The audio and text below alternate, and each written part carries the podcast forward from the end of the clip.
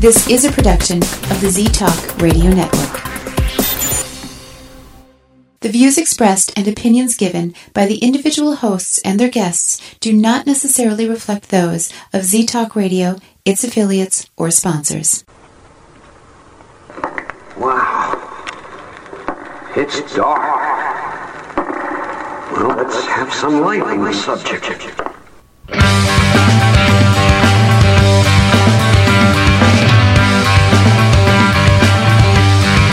Put on your critical thinking caps and please refrain from hugging. It's time for Dimland Radio with your host, Jim Dr. Dim Fitzsimmons.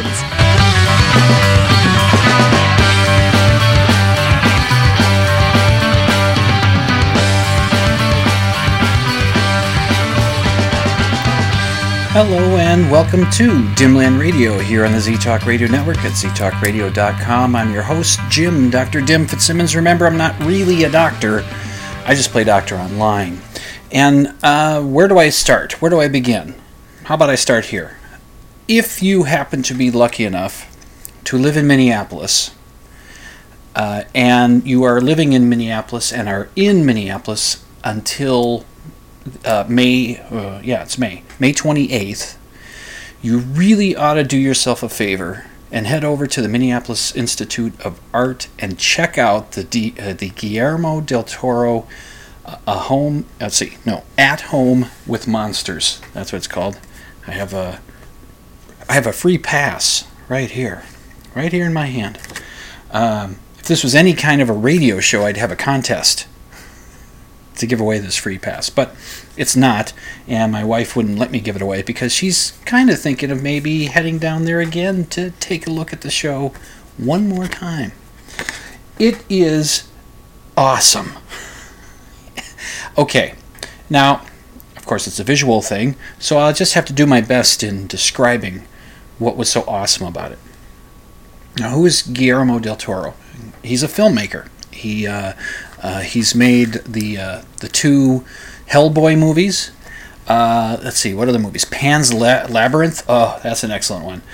Uh, it's just uh, it's just an excellent one. Uh, Pan's Labyrinth and Devil's Backbone. He's done that one, and there's other movies that he's worked on, either uh, directing and writing, or doing some you know production part or something of that. And apparently, his work has uh, uh, done really well for him because he can afford to own a lot of really excellent original art, just really excellent stuff, and sculptures and wax figures. I I don't know. Are they wax? I don't know what they're made of but I, I get the feeling it's kind of like what you would see at uh, at a wax museum, uh, but maybe it's not exactly that. But it looks they look real. Now I'll get to it all in due course.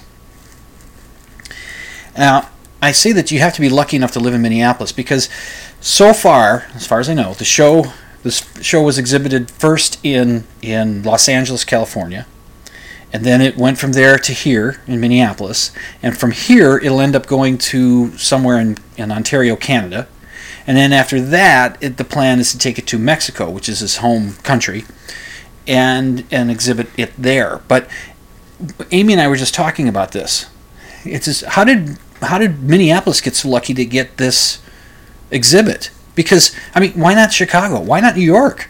Now maybe there's plans in the future to expand where this this exhibit heads to, but uh, thus far, those are the places that I know of of where it might go.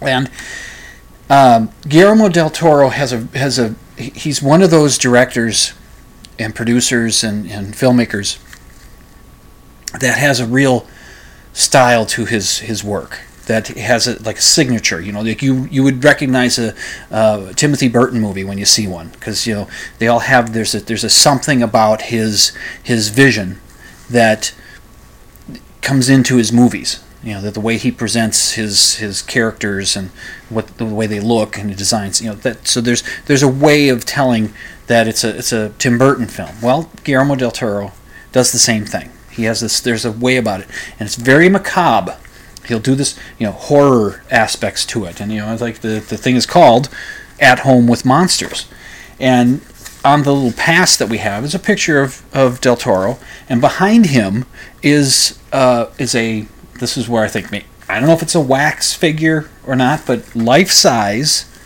of of Boris Karloff's Frankenstein's monster, and it's it's really cool.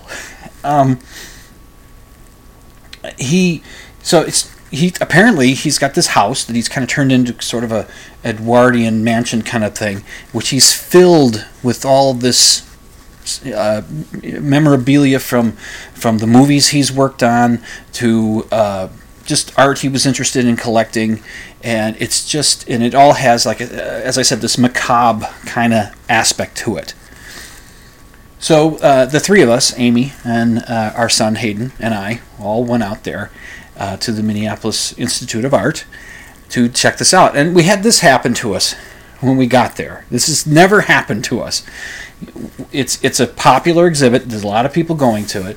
We got the three free passes to, to get in that we got through the comic book store that I work at, and so we, we head on down and we, we there's a there's a ramp that we can go into, so for parking, and so we're in the line heading into the ramp, and we're moving up and moving up, and there's a car directly in front of us that's at the gate, ready to head in, and one of the uh, parking attendant people comes out of their little office.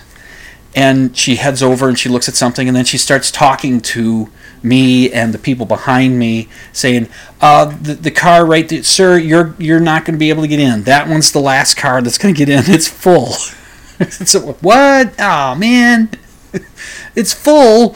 She said but there's another ramp just down a bit to on the right, and there's an outdoor parking lot just on the left, so we could find parking. But the thing was, you got to back out of this area, so the people behind us end up getting in front of us because because they can, because that's how it's all set up. And he was saying we should go first. We were here before.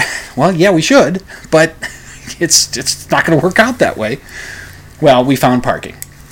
Oh, and oh, and while we were maneuvering out, a woman was walking by and she was saying, "Oh no, no, stay in line because I'm going in. I'm going to get to my car." And I said, "Well, we'd have to wait until you leave, and then the thing, then they let us in, and then we have to drive around and find where your spot was." No, I'm sorry, lady, we're not, we're not going to do that. And he just kind of shrugged and left anyway. So we found parking. We got in. It's a really nice museum too, uh, art museum. It's just great. It's connected to the Minneapolis uh, uh, College of Art and Design, which was the art school that I was considering going to, but I didn't. But uh, it's connected to that, and um, and there's a children's theater kind of thing that's connected as well.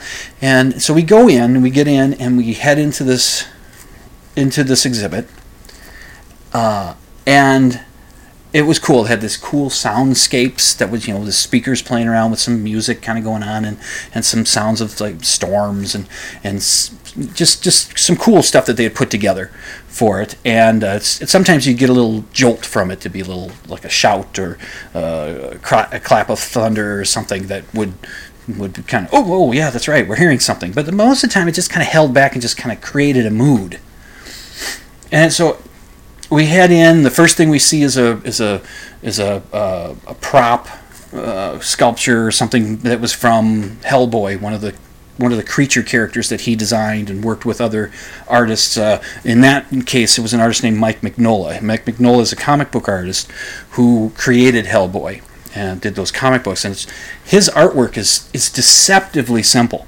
It's just excellent stuff, though. Just excellent style. Just really cool stuff. I'm going to say cool a lot, so I better better cool it. we head in, and the, after we see that thing, we come around. There's a little video with uh, Del Toro explaining his collection and what you might see. But uh, we just, you know, we just want to see the stuff. Let's go. Let's see the stuff there were paintings, there were there were comic book pages, there were sculptures and and and costumes, and uh, there was these video monitors all around the place playing clips of his movies, which. I, I didn't notice it. Hayden did when we went in. He said there was a warning saying that the video clips that they were going to be showing were rated PG-13 to rated R. They were from some of his movies, and they would they would have the list of movies that some of the you know Hellboy and Hellboy Two and Devil the Devil's Backbone and and uh, Pan's Labyrinth and and a couple other movies, and and and Pan's Labyrinth. Amy and I were kind of talking. You know, we were thinking, oh yeah, Amy she was wondering, is Hayden old enough? He's 13. Is he old enough to maybe see that movie? Uh, is he of the temperament yet to, to maybe handle that movie? And I was, I don't know, because it's it's a mixture of fantasy, otherworldly, nightmarish kind of world, and the reality world, which is also a nightmarish world. It's it's it's a it's a really excellent movie, and and it, it does have some brutal violence in it. And the brutal violence it takes part in the quote unquote real world of it. it the setting is the Spanish Civil War, and there's some military commander who's uh, very ruthless. That uh, there's something he does, there's an act of violence that he does that is very, very startling and they showed that in the clips on the thing, and I went. Eh. Hayden was not watching, and she ke- and he kept me uh, a, a lot of times in between uh, any monitor that would be up and and himself. So his dad just stand there. So that would just keep him from being tempted to look, because there was no warning as to what you were going to see. Would just flip through clips and flip through as he went along. So there's that, and then the the, the one of the first things you see after once you get in there is a uh, is a guy standing there. It's on a little platform. There's a roped off around it, and there's a guy standing there, and and it it looks. I thought that guy looks familiar, and it, it was a uh, I'm going to say a wax sculpture. You know, I don't know if it's wax sculpture or not, but that's what you know. It looks like real flesh, and the coloring is right, and the eyes look real, and hair looks right, and everything, and it's a, a life size wax sculpture of uh, H.P. Lovecraft, who's kind of an not to not to be mean or anything, but he's kind of an odd looking guy because I, it's not quite as extreme as this, but he has this this facial his his jaw and his chin kind of jut just a little, and there's just something about his face that and and especially the way they presented it there. It, it looked like. Have you seen? There's a there's an artist that makes these uh, what uh, certain cartoon characters would look like in real life, or at least he, he did uh, Beavis and Butthead, and what they would look like if they were real, and and it's not quite that extreme, the H.P. Uh, Lovecraft one, but it had that feel like it was kind of cartoonish, kinda. It's, it's hard to put it on there, but that's but it looked like a real guy standing there, and so that was kind of creepy, and so we see that, and we we're looking around, and there's uh, the, the, the, I'll just throw out some names of artists that stuff that was up there. We saw some uh, Edward Gorey stuff. That's uh, if you've watched uh, Mystery on PBS uh, back in the old days. I don't know if they still have it, but they they have an animated beginning, and that was uh, Edward Gorey designed those things. So we saw some stuff of his stuff, and we were excited to see that because we like him. Amy and I we like him as an artist.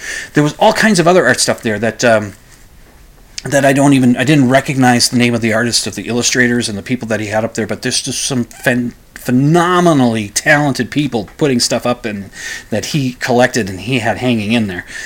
Uh, Del Toro, I mean, and uh, there was uh, uh um, Richard Corbin. He's a cartoonist, illustrator that worked for um, Heavy Metal magazine. His style is not exactly the kind that I really dig, but I do. He, I mean, he's really talented, and it was cool to see these pages of black and white ink drawings that he did.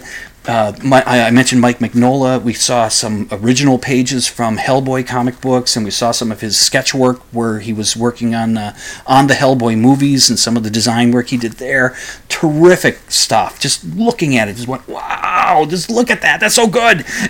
and, and and and as you're coming around, there's uh, costumes and there's some really weird stuff too, and some some kind of gross looking stuff as well. Um, there's a, there's there was a there was a uh, almost like a wax sculpture. It wasn't full scale, but of, of, of, a nude woman lying on a couch. And when you're looking at it in front, she looks like you know just like a nude woman, uh, curvy and, and soft looking and all that. And you come around the back of it, and she's got these huge lumps and boils on her back. What a weird thing, but that's that's what she had. And um, uh, uh there was uh, what else was there? Uh, there were uh, life-size figures of uh, from the movie Freaks, the Tod Browning film that he made. I think he made it. Yeah, he made it after he made Dracula back in 1930. He made Dracula in 1931. I think he made Freaks in something like 1932 or 33, somewhere around in there. And that movie was banned all over the place because it was really intense and, and it's it's kind of it's it's a creepy movie too. And there's a there's a little person. There's a guy that that that, that plays like he's like the lead guy in the movie. He's the one that gets gets taken in by by a full sized woman who um, you know just wants his money. She figures he's got money. See, and and there's a there's a life size of him, and he's tiny as all hell. And then there's a couple of uh, freaks there. There's a there's a what they call the you know, pinheads. Uh, there's one there of them there that just looks like a real person. There's a little know, duck person kind of thing. It's just it's hard to describe. But so we're going through and seeing this. And we're seeing little film clips, and we're seeing sketches of uh, of Del Toro's own sketches, his own sketchbooks with his ideas. And you have, there's a the, the sketchbook would be in a glass case, but in front of it would be one of this you know would be a, a, an iPad that you could scroll through the pages. They would have the pages scanned in there. You could scroll through them and and check it out. And um, a lot of people there. Had to get around a lot of people. Uh, what other artists did we see? Um, uh, there was a couple things that we saw that uh, Amy uh, had, uh, Hayden and I were a little ahead of Amy, and so um, I was telling uh, uh, Hayden when I, I, looked down the wall and I could see that there was a painting by Chris Mars. Now Chris Mars used to be the drummer for the Replacements, that band, the Replacements, and Chris Mars happens to be a really good friend of a really good friend of mine. I've met Chris a couple of few times through my friend Dave, and. Um, and I've been actually to Chris's house. Chris was out of town, and Dave was house sitting, so I, I, was over, and he's got a really, really excellent house with all this kind of neat stuff that I'm into. Uh, you know, uh, Universal monster stuff, and, and he's and he's but he's an excellent artist. He does disturbing looking art, but he's just excellent, and and so it was cool to see that. Wow, Del Toro has a has you know, of course he does because he likes good art, and Chris Mars got a piece there. So so I'm, I'm looking back for Amy, and she I see her, and I kind of you know, nod my head toward it, and she sees it, and she gets I can see the big smile light up on her face. She's oh good, and then um, uh, was some other point we came around, and there was a, a, a Francis Bacon piece of art, and Francis Bacon was a very disturbed individual. At least his artwork was. And this the piece that uh, that was on display there wasn't quite as disturbing as some of his stuff. But I, I we came around this corner, Hayden and I, and I looked at him and I saw the bacon. and said, "Oh, that's Francis. That's Francis Bacon. Your mom's gonna get excited about that." And and then she comes around the corner. and I'm looking at her, and she and I see her see it. She just her face lights up, and she looks at me. She gives me like a double thumbs up, kind of like, "Ah, look at that." so uh, it was great. And there was this one room where they had shelves of comic books now, here was a moment where I could say to Hayden, I said, Well, I have that comic book and that one, and those two there, and this one over there. so I have a few things in my collection that uh, are in common with uh, uh, Guillermo del Toro. But that's about it. Um, and I think, and it wasn't necessarily the highlight, but I think of, of the original artwork for me, I think was uh, kind of a highlight was um, uh, I had recently been on the Assault of the Two-Headed Space Mules, which is a podcast from a friend of mine, and it, um, we we did a show. Uh, he and I and uh, a couple other fellows that are part of his uh, um, his. Uh, group of occasional guest hosts, or something what he calls them, something, something like that. Gooch, he calls us. I can't remember exactly what each letter stands for, but he came up with something. And uh, so he had us on to talk about uh, uh, an artist who had just died, a comic book artist and an illustrator, and his name is Bernie Wrightson. And he was terrific. And he was largely self taught. I blogged about him. It's right after he had died. I'll link to that in the show notes, which so you can check out the stuff I'm talking about. And we mentioned his master work, which was uh, 50 illustrations, about 50 illustrations, for a book that was, uh, I think it was released in the early 80s or late 70s, somewhere around there. Um, he he worked on it for seven years. Black and white illustrations that look like woodcuts, but they're pen and ink illustrations of the, uh, Mary Shelley's Frankenstein. And they're just absolutely brilliant. And there was something that uh, Douglas, the host of uh, two-headed space Mules, had said while we were having our discussion was that something he learned that uh, uh, Wrightson had decided that he's not going to white out any mistakes. If he makes a mistake, he's going to start over again. So I was, I there were half a dozen at least pages or illustration boards or whatever he was wor- working on of original pieces from that that that collection, uh, you know, the Frankenstein thing. Oh, oh man, I just I looked at him and said, oh look at that, and I was doing this the whole time. I'm taking my glasses off because I'm very nearsighted, and I take my glasses off and I put my face right in there. Wouldn't touch the stuff because I don't want to damage it, and they don't want you touching things, so, so I'm cognizant of that. But man, I'd get in there close, and I didn't see any whiteout in those illustrations. Uh, but that that was great. And one of the highlights, the uh, the the wax figures that there were. Uh, I mentioned H.P. Lovecraft and the uh, the characters from the movie Freaks. They were in there. There was um, Edgar Allan Poe sitting at a chair. They had a little corner for him, and they had these two, you know, kind of video windows next to him or something where they would played. You could see the rain was running across the window, and you could see trees out there kind of blowing in. It's it's, it's at night, but it's just kind of twilight night, you know. And then you could hear the storm sounds. So that was kind of a cool setup. And uh, what else? What other figures there were there? There was the uh, the Pale Man from from uh, Pan's Labyrinth. That's the guy with the eyeballs in the palms of his hand. Hayden thought that was pretty nifty. Um, and uh, my favorite bit was there was a, a, kind of a diorama setup uh, uh, of a scene from Bride of Frankenstein. It's where uh, the monster, uh, Boris Karloff, is sitting on a couch with uh, the bride, uh, Elsa Lanchester, I think her name is. Um, and he's got he's holding her hand and she's looking at him holding she's looking at the hands and she's got this kind of surprised look on her face. She's just about to scream at him and reject him, which he was just looking for a friend. And standing behind them is uh, Dr. dang it, I wish I could remember his name. I don't remember the name of the actor either. Uh, but it's just this creepy doctor that got uh, Dr. Frankenstein to create the, the bride. And it's, he's standing back there. And these are life size uh, wax figures, if that's what they are, wax. But it, they were just so cool, so cool looking. I told you I was going to say cool a lot, but there was one little aspect about that that I thought was unusual, or that felt kind of weird to me.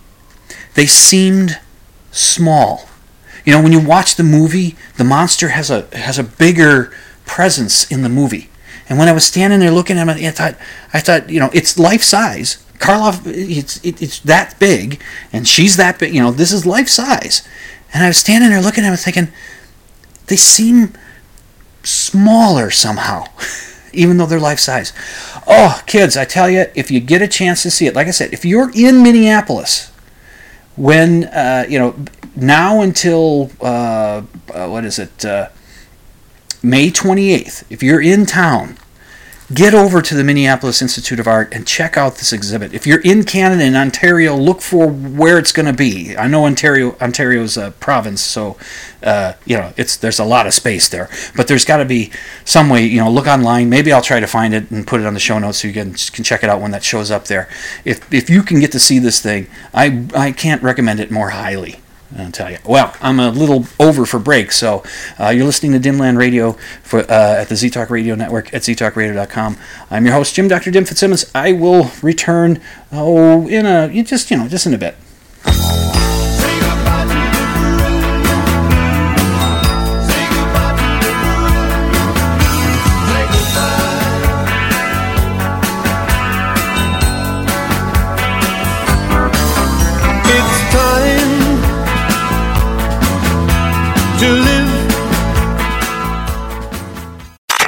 Station identification. You're listening to Z Talk Radio Network.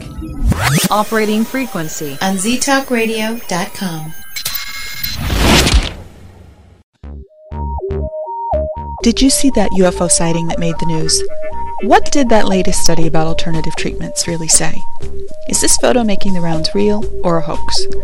Doubtful News is a unique website featuring news about pseudoscience, the paranormal, anomalies, and questionable claims framed with a skeptical view. Come visit doubtfulnews.com every day for news about cryptozoology, conspiracies, shams, scams, and more. Follow us on Twitter at Doubtful News. Critical thinking is essential in assessing today's news. Doubtful News helps you decide can you really believe this stuff? Oh, Lord, honey, can somebody tell me what my future holds? Hey, man, you think I can get a reading? Wrong answer. It's time for Dimland Radio with your host, Dr. Dim, Jim Fitzsimmons, only on Z Talk Radio. This is Meryl Streep. There's so much in life we can't control. But here's something we can colorectal cancer.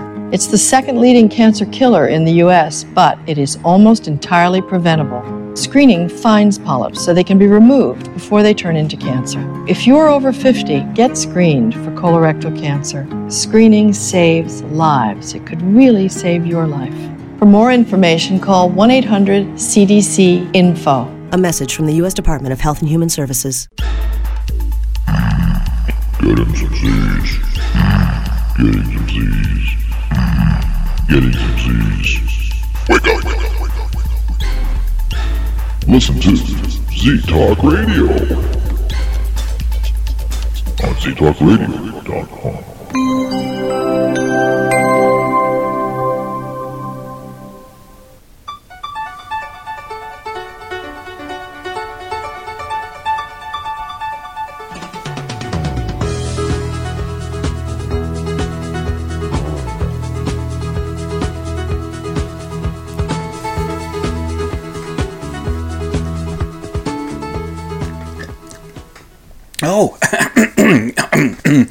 caught me uh, having a sip of beer.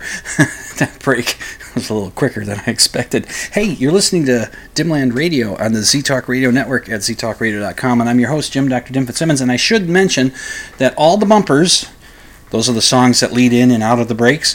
I think that's what the, the lingo is in, in radio land. Uh, all the bumpers tonight are by uh, the great, the awesome, the terrific, the best songwriter ever to exist and ever in, in, in the span of, of rock music songwriting, uh, Pete Townshend. I'm a little biased because I'm a huge fan of Pete Townshend's work, and and uh, so every bumper tonight is a, a solo song by Pete Townshend, not not a Who song, a Pete Townshend song, because as I record this show on May 19th, it is his birthday. He's he turned 72 today, and he's still not old. Because he hasn't died yet. The I hope I die before I get old thing. You, you know what I'm saying? It's that. Okay. All right. What have I got next? oh, I have. Uh, hang on. Hang on. Hang on. Hang on. Oh, I have to call this up. So uh, just bear with me for a moment here. Uh, this is what I've got. I, I have got one of these things. Uh, hang on. Uh, there.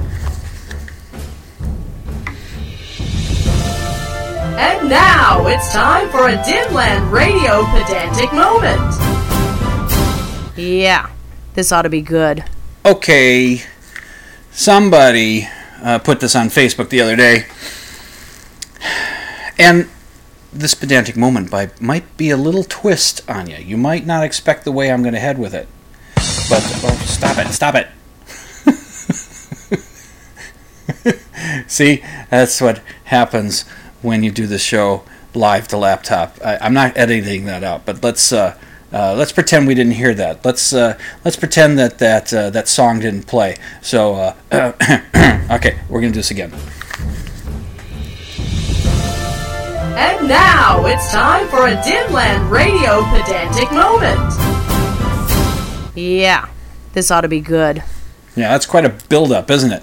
Because I screwed up the damn thing because this thing's uh, this laptop's gotten a little touchy since it's been updated with the new hard drive. All right, so what am I talking about? I am talking about what am I pedantic about? The other day, somebody posted something about uh, you know asking if black is a color. Oh, and that got everybody going. And uh, black's not a color. Know, actually, black's not a color because see, see, black. If you're talking about light, uh, it's the absence of color. Uh, that's why it's black. So that's that's what you know when you're talking about light. Uh, if you happen to be talking about pigments, well, then what you're looking at there is that it's all the colors kind of mixed in makes black. Say that's all. No, no, no. I'm not going to be that sort of a pedant. Although that is proper pedantry. No, no. My pedantry is black is a color. Why? if you were to ask me, or if somebody were to ask you, what color clothes does Dim wear? Um, he wears black. What? But black's not a color. No, no, no. I wear black colors, uh, black clothes, black pants, black socks, black T-shirt, black sweatshirt. Uh, I have a black dress shirt. Uh, I have black ties. Uh, my underwear, well, my underwear, well, it's um, you know, that can be different because well, it's underwear, and you know, I might want to be a little, a little, maybe freaky down there, maybe you know. So uh, it could be, you know, any kind of color, really. yeah, all right, it's black too.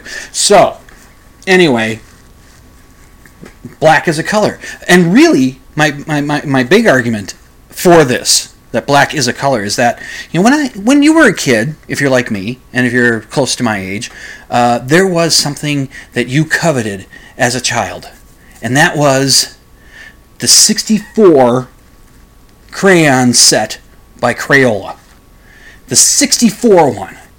That's the one. Oh, every kid looked at that. If you didn't have one of them and one of your classmates did, you just looked at them with green with envy. Oh man, I wish I had that color. Uh, that's that 64 colors. Oh man, what I could do with 64 colors. That's that's that's what you do. And you know what was neat about them too? In the in the little case that they came in was a was a built-in sharpener and that was cool. And you know why? Because uh, well, you could sharpen your, your, your, crayons in there, and then it had a little flap on the bottom where all the where all the shavings would collect, and you could pop that open and drop them out on some paper, and you get all these multicolored shavings on there, and that was neat. And you could do that, so it was great. But okay, so you get 64 colors in that Crayola set of crayons. You open it up, and one of the colors is black. You take the thing out. It's got it's right. They have they've written right on the little paper sleeve says black on there. It doesn't, and the box doesn't say 63 colors and black. No, it says 64 colors, and black is one of them. White is also a color, and there can be arguments about is white a color. Well, you're, you know, actually, when you're talking about light, and then black or white is is all the colors. You see, when you get a you get a get a prism and you pass the light through that, then it splits it into the other different colors that that we can see. And then there's other colors. Yeah, you know, there's infrared and, and ultraviolet. We can't see those, but other living creatures can see those colors. But see, when it's all together, it looks white. See, that's all. So when you're talking light, when you're talking pigment, well, then I don't know what the hell's going on there. so black, my friends, the official policy here at Dimland Radio is that black is a color. Okay, it's the color of my heart. it's the color of my clothes. Uh, it's just the color. I just wear black just because. It's not because you know I can make the you know, the David Sanborn joke back in the days of David Letterman, and he'd have David Sanborn, who was a saxophone player. He would, on occasion, set in with the band, and then at some point he became part of the band. But uh, you know, once in a while he'd be there, and he, you know, the saxophone was, you know, saxophone can be a little, eh. Sometimes it works if it's done right, but man, sometimes it's a little, eh. especially in the '80s. There was a something with the saxophone in the '80s. It just was really annoying. Ask my wife; she'll tell you. Anyway, so David Sanborn was this musician guy who played saxophone. He'd sit in with the band on Letterman, and and and and they they would do the viewer mail thing. Remember the viewer mail? You know, letters. We get lots and lots of letters, and they do the viewer the the, the, the viewer mail, and uh, uh, one of the viewers had written in, "Why does uh, why does David Sanborn wear black all the time?" Because that's what he did. That was his look. He just wore black all the time. Nice, sharp looking suits and looking pretty good, but black. And and so they asked him about it. Said, Why do you do that? And he says, "I'm going to be wearing black until this war in Vietnam is over."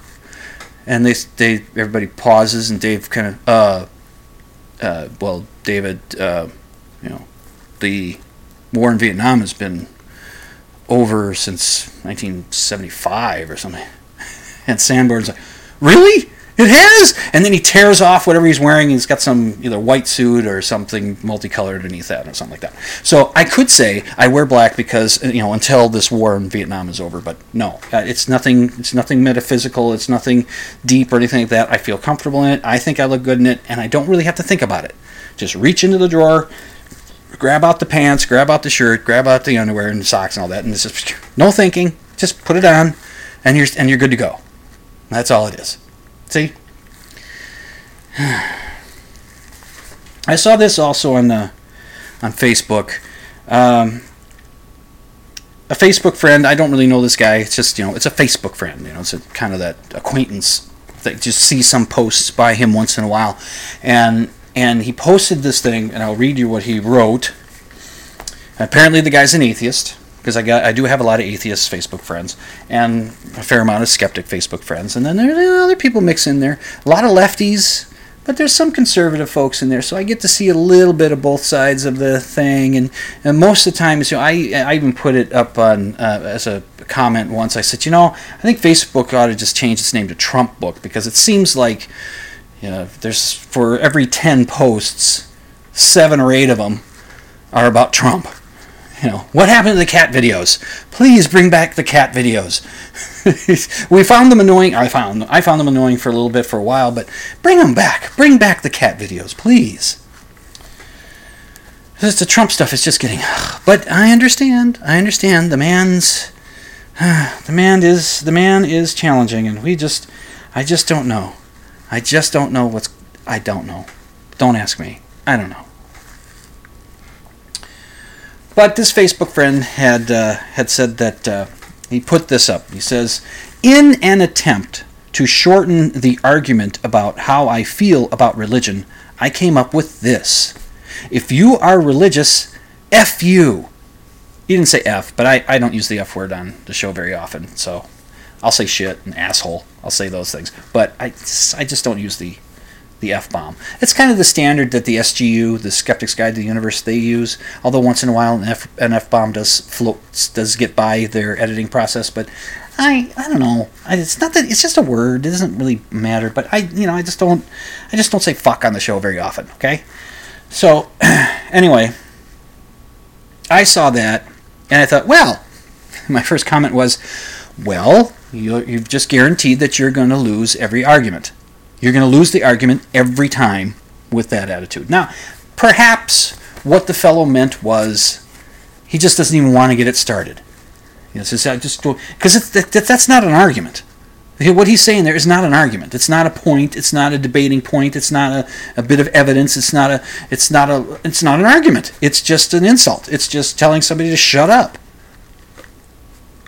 I don't like the idea of people saying, you know, if you, uh, if uh, well, if you voted for Trump, you can just unfriend me right now. Oh, come on, keep the people around. See what they're posting. Uh, try to understand them. You know, it doesn't mean that you're going to agree with them, and you're not going to change their minds, more than likely. But you know, the the Heineken ad that came out online, there was a five minute ad thing where they got people uh, together you know two two strangers we get together first they would they would talk about something that they feel strongly about.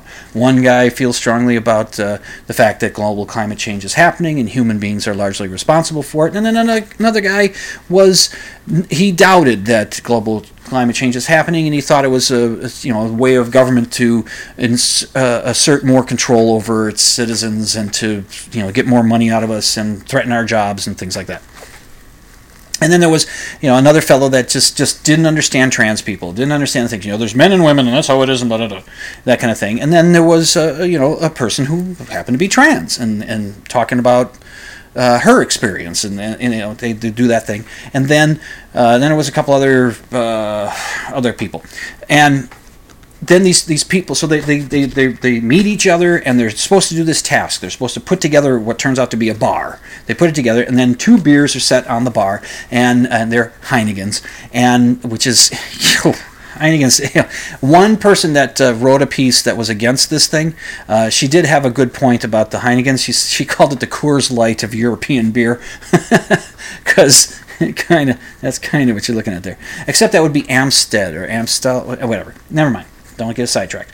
Anyway, so so they have the people do this task, and while they're doing it, they're talking to each other, and they're you're getting to know each other a little bit. Oh, I guess we have to do this, and they kind of you know, and they're and they're they're being pleasant with each other and all that, and then they show okay now bef- now before you know, now that your task is done, here are the beers. Before you sit down, we want you to watch this video. And they show the video. They show the guy that has a little problem with trans people and the trans person. They show the two, you know, they show that video. And so, oh, okay, this guy's learned something. And then there's the person who has a little problem with uh, the global warming is happening, and the other one that does not have a problem with it happening and thinks that we should do something to stop it. They show that video, so they have to think about it. And then the other two people, I think, was guy that just had some real Cro-Magnon ideas about what women should be doing, and the other woman was a feminist and who thinks that you know the equal rights for women and, and opportunity and, and things like that. And and so they show them this. I say now you have a choice. You can sit down at the. They made it like a little corner of the bar, which is you always want the corner. Oh, you want the corner when you're at the bar. So your friend can sit on the one side, and you can sit on the other. And you can kind of, you know, it's easier to talk to each other that way. The corner, that's always good. So they, they make it so it's a little corner. They put the two beers there, and they say you, know, you can sit down, and you can each have a beer. You can do that, share a beer and talk, or you can go away. You can just leave. And the guy who had the problem with the trans stuff, he he you know the transgender stuff, uh, he starts to walk off. oh, but then he turns right around. He says, "Oh, come on!" And they sit down, and they talk, and it's and it's kind of a hey, look, guess what? We you're starting to, you know, if you if you wanted the echo chamber, you'd walk away if you if you leave it open for a chance to discuss, a chance to talk to each other about it, maybe you can change the other person's mind, but maybe you'll just come to an understanding. And and you know, it's just it's. It, I thought that was a, a nice idea. Sure, it's all manipulation and all that kind of crap. That's what everything is. Movies are about manipulating. Television is manipulating. My show is well, sort of. I don't know, but there was pe- there were people that would write that this is bad, this is not right, and this is you know this is uh, this is just ugh, this, you know, and I and I, I when somebody sh- shared that uh, reaction on Facebook, I put in the thing and I said, oh great, you know, this is great. Now I've got somebody that's telling me that we shouldn't, that you know, not talking to each other is a good thing, and I you know it's not. We should talk to each other. Uh, we may not be able to convince each other, and it it, it it it might be futile. And then at some point you might say, you know, we've talked I understand your position, but I don't agree, and I'm not going to change. And it's just, it's not worth talking anymore. But he gave it a chance. Anyway, I got more to say about this this argument thing, um, but uh, I have to go to another break. Oh man, these breaks they come fast and fierce, and then they end so quickly. Here's another awesome uh, Townshend song that you heard just a little bit of before when I hit the wrong button. Okay, all right, I'll be back after this break. You're listening to Dimland Radio on the Z Talk Radio Network.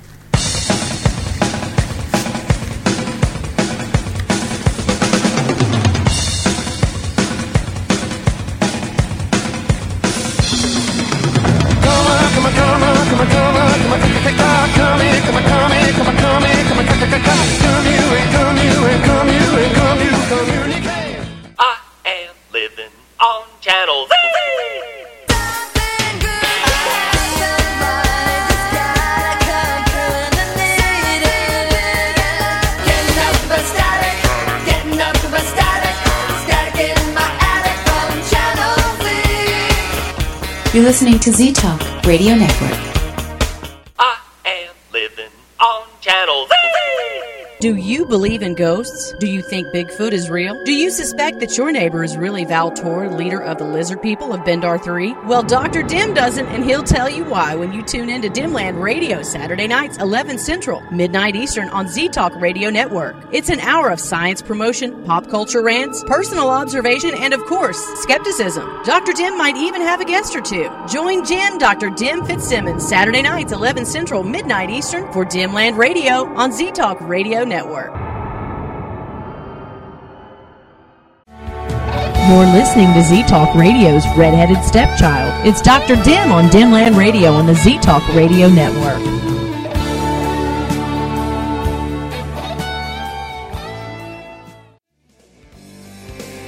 On the go and missing another one of your favorite Z Talk shows? Now you don't have to. Simply go to the Google Play Store on your Android phone and download the Z Talk Radio app. The best part is, it's absolutely free.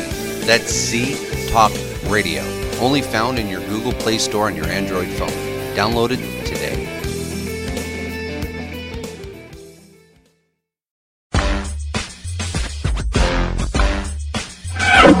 You know, if I can maneuver into a tight parking spot at the mall, I'm pretty much sexually satisfied.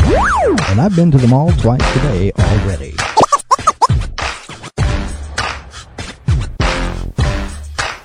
You're listening to Z Talk Radio Network.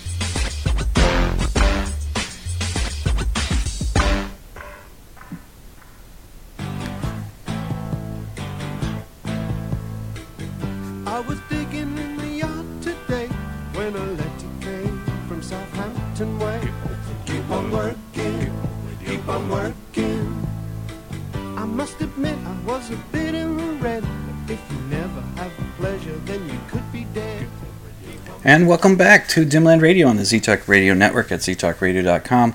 I'm your host, Jim, Dr. Dim Fitzsimmons. Uh, let's see. Uh, okay, I was talking about this, the, the Heineken ad, but I pretty much cut. I think, I, you know, I think communication's good. Okay, that's that's my point. Let's talk. Let's hear. Don't lock yourself into an echo chamber. Don't cut off all the people you disagree with. You know, if they're if they're being honest about themselves and and and and, and about their opinions, you know, just just pay attention. Just see what they're saying, and maybe you'll.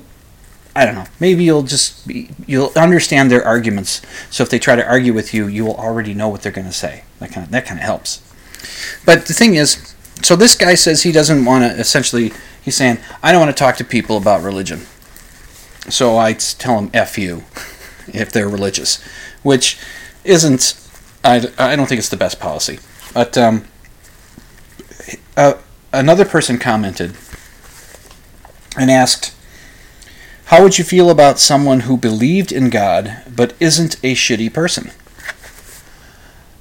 The original poster's response was the idea that, uh, you know, he, he said that, uh, um, you know, good people will do good things, bad people will do bad things, but in order to get good people to do bad things, you need religion.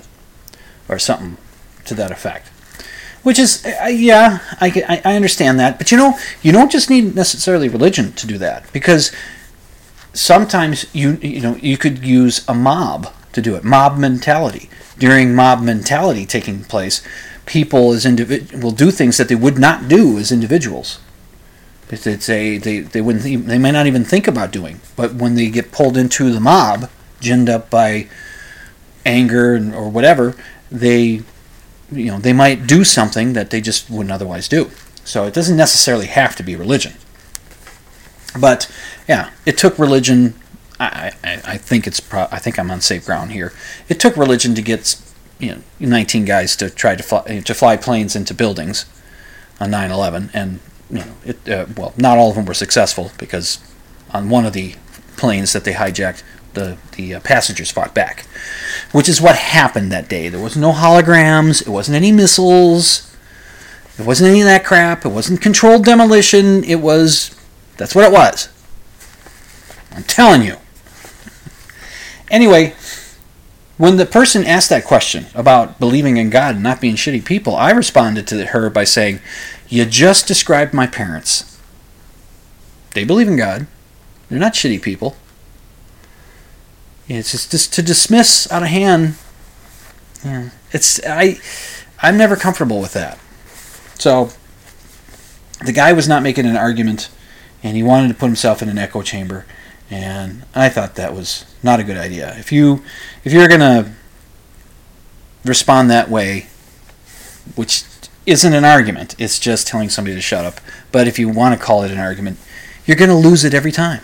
You're gonna lose that argument. And if you're happy with that, control, content with that, and people leave you alone about talking about religion, well then, well, I suppose you, I suppose you win, maybe. Okay, um, I have a story. I hope I can get this done. Okay, I have a friend that uh, um, lives out in Connecticut, and he has his own, uh, he has his own business. He and a partner. It's a landscaping kind of thing. And he told me earlier this week, he says, Well, we have the unpleasant task of having to fire somebody. Uh, he said, This week we're going to fire this guy that's worked for us for 16 years. He's worked for a long time. And I guess there are some aspects of his job that the guy does well, but he's, I guess he's a little lazy, uh, shirks responsibility a bit. He and, and his his behavior is kind of poisoning the well You know, the other employees are kind of, what's this going on here? And so he's describing to me what this guy does a little bit. And I said, oh man, that sounds like a guy I used to work with. Now, I've told this story on the show before, but it was a long time ago before the iTunes thing. So I'm going to tell it again for those of you who are listening on iTunes uh, or wherever you get your podcasts, because I think it goes up on other stuff too, not just iTunes. Uh, people have found it on other. I'm not on iTunes. Well, where do you get your podcasts? Well, look for it there, and they find it. So, so if you're not on iTunes, wherever you get your podcasts, look and see if you can find Dimland Radio. It might be on there. And if you like the show, would it hurt you to put a good review and a rating on iTunes if you are on the iTunes? Would it hurt? And to tell somebody else, maybe subscribe to it. The guy talks about stuff, and he's somewhat interesting and occasionally funny. So, anyway. So my friend asked me, well, go ahead, give me one of the stories. I said, I've got stories about this guy. And I said, well, I'll tell you what, uh, I can't write it because we were chatting through Facebook. I said, you, you're going to have to call me so I can tell you the story. So he, so he called. And I said, okay, here, I got to set this up. This guy worked at, this was the silk screening shop that I worked at as an artist for a while, and then I left for about a year or so, then I came back and I worked in the office. And so when I came back to work in the office, I was working every day directly with this guy because he was the office manager. Although he didn't manage me. He just he was just senior customer service, really, but anyway. He'd been there for a long time at that point. Maybe even more than 15 years at that point. He'd been there for a long time and he could he he was excellent at shirking work. He was good at customer service. He was good at schmoozing customers and that kind of thing. That he was good at because he had to be good at it because he would screw up their jobs all the time and he would have to somehow get them to under you know think that uh, no we're on top of it. You know they can they could come in angry and he would send them out smiling and laughing instead of just you know just do the job right and they wouldn't have to come in angry. So anyway, he used to live in the building in which this, the shop was located. He lived in the building. The office hours were from 9 till 5. He could not get on to work on time. He could not get to work before 10 o'clock in the morning. It just didn't happen. Sometimes he'd roll in at quarter after 10 or quarter to 11. He just wouldn't, he just couldn't. And first break for the employees that work full time was at 11 o'clock, 15 minute break. He would come in sometimes at quarter to 11. He'd get to his desk, he'd look through some stuff, check his email, whatever. 11 o'clock would show up, and he'd go out and get a cup of coffee. I was there since maybe 8 o'clock. I said, Where are you going? and now he wouldn't put down full time hours, but this is something he would do. He would add a half hour to his time card every day because, he maintained, he was unable to take breaks, even though half of his day was a break. He'd be sitting there reading the newspaper or talking with one of the bosses or chatting with me or chatting with somebody else or just looking on the internet doing whatever. And it's you don't you don't get to take breaks. So so he would be adding that half hour onto his day. Now he wouldn't put down full time hours. He would just punch in when he got there and punch in when he left which that's to his credit. But then he was taking eight hours, you know, the, the kind of you know a half hour uh, of break time, which is what you would get in eight hours. But you don't even work eight hours. All right, so that establishes then if we take him at his word and he's unable to take breaks, every minute that he's there in the office, he's on company time.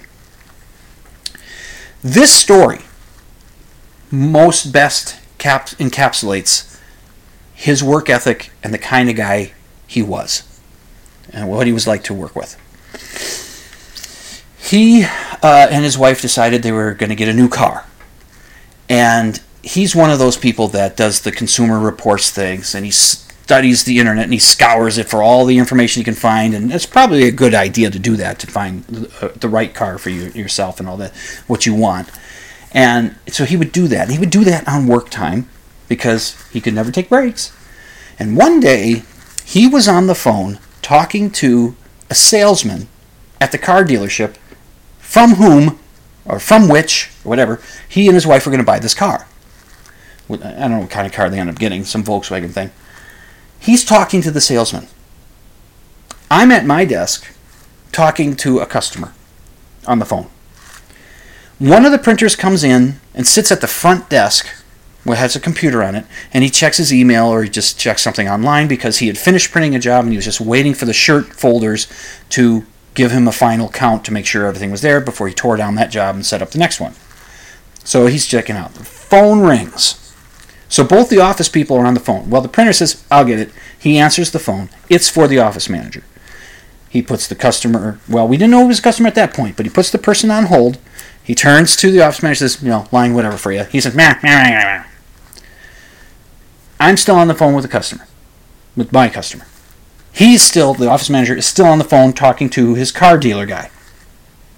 I'm looking at this line blinking that's on hold. I'm looking at that. And after, I don't know how long, but a while, I call down, I, I, I say down to the, because I'm, I'm up in the loft, I'm up above the, the, the front desk and the office manager's desk. I call down to the printer that's standing still at the front desk, and I said, "Does he know that that line's waiting for him?" And then the, the office manager says, "Yeah, yeah, I know." And then he tells the office manager tells the printer, "Why don't you get on the phone and and have the person, you know, get their name and their phone number, and I'll call them back." Printer co- picks up the line, says that, and the customer just says, "Well, I'll just call back in a few minutes." So, okay, fine. The hang up tells the office manager, "They'll call back in a few minutes." I get off the phone with whomever I was talking to. The office manager, he gets off the phone with his car dealership guy and immediately gets back on the phone to call his wife to talk about what he just talked about with his salesman. Phone rings. I answer it. It's, I'm assuming at this point, the same person looking for the office manager. I said, hold on, put him on hold, call down to him. So and so, line whatever is for you. Well, he continues to talk to his wife for maybe half a minute at most, but it's just it's still kind of a long time to leave what's probably a customer on hold. Finally, he picks up the phone. It is a customer. He deals with them. Okay, so that's I mean that's kind of the deal. But you know, so that's that's that was his attitude, right? Now remember, he doesn't take breaks, so he's on cu- customer time or company time the whole time. He's doing his personal business making a customer wait on hold and making them call back. Here's the the button, the nice bow to tie on the top of this of this story. While he was on the phone talking to the salesman, doing his personal business on company time, making a customer wait on hold for however long it was, and then making the customer call back and then wait on hold for a little bit more, he told the car dealer guy, he said, uh, My wife and I are going with you guys this time because the dealership we worked with last time we bought a car, uh, we didn't like their customer service. It was pretty bad. I'm in customer service. I know what good customer service is.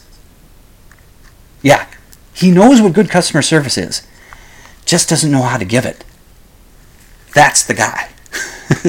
and I put up, there was lots of stories about him, but I'm telling you, that, that's perfect. When I told this story to uh, uh, my friend Dave, who worked with us and knew this guy, knew this guy for a long time, worked with him at a different job years before. When I told him about it, and I, then I told him what the guy, what he said on the phone, and I, I may not have the words exactly right, but that was pretty much what he said. Dave just went, "Whoa, yeah, that's him. That's him, all right." All right, before I clear out of here, I do have a movie recommendation. Uh, since I started the show talking about Guillermo del Toro, I thought I'd uh, recommend one of his movies. It's called The Devil's Backbone. It was released in uh, 2001. Uh, it's a, it's available through Netflix, but I think you have to get the DVD.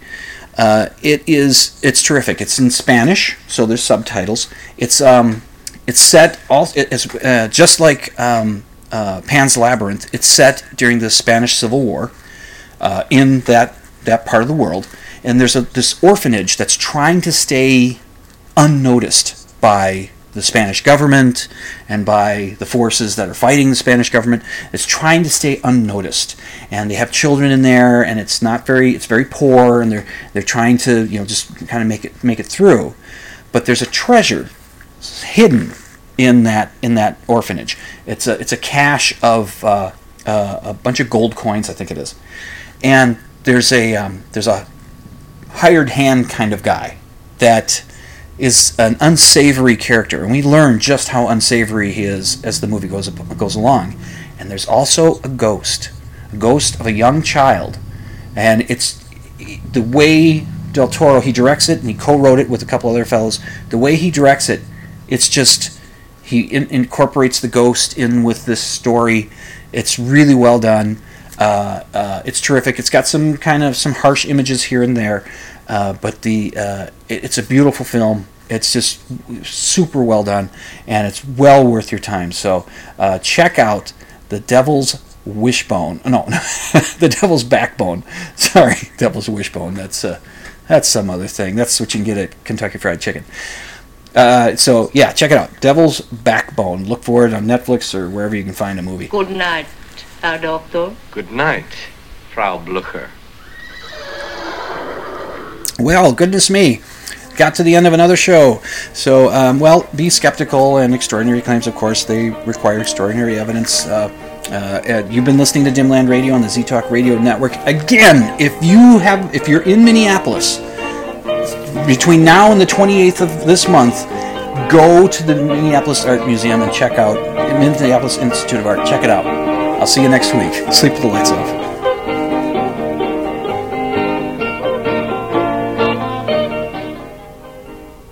You can check out my show notes at dimland.com. Just click on the blog option, and you can email your questions and comments to Dr. Dim at dimland.com. That's D R D I M at dimland.com.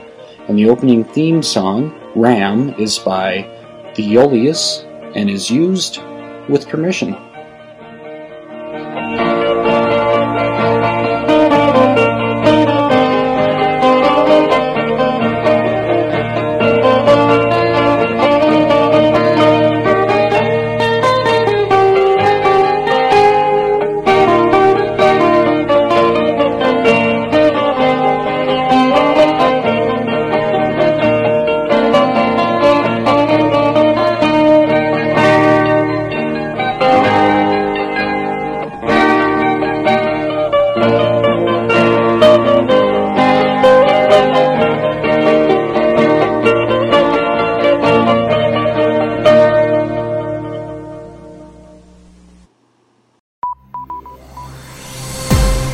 This has been a production of the Z Talk Radio Network.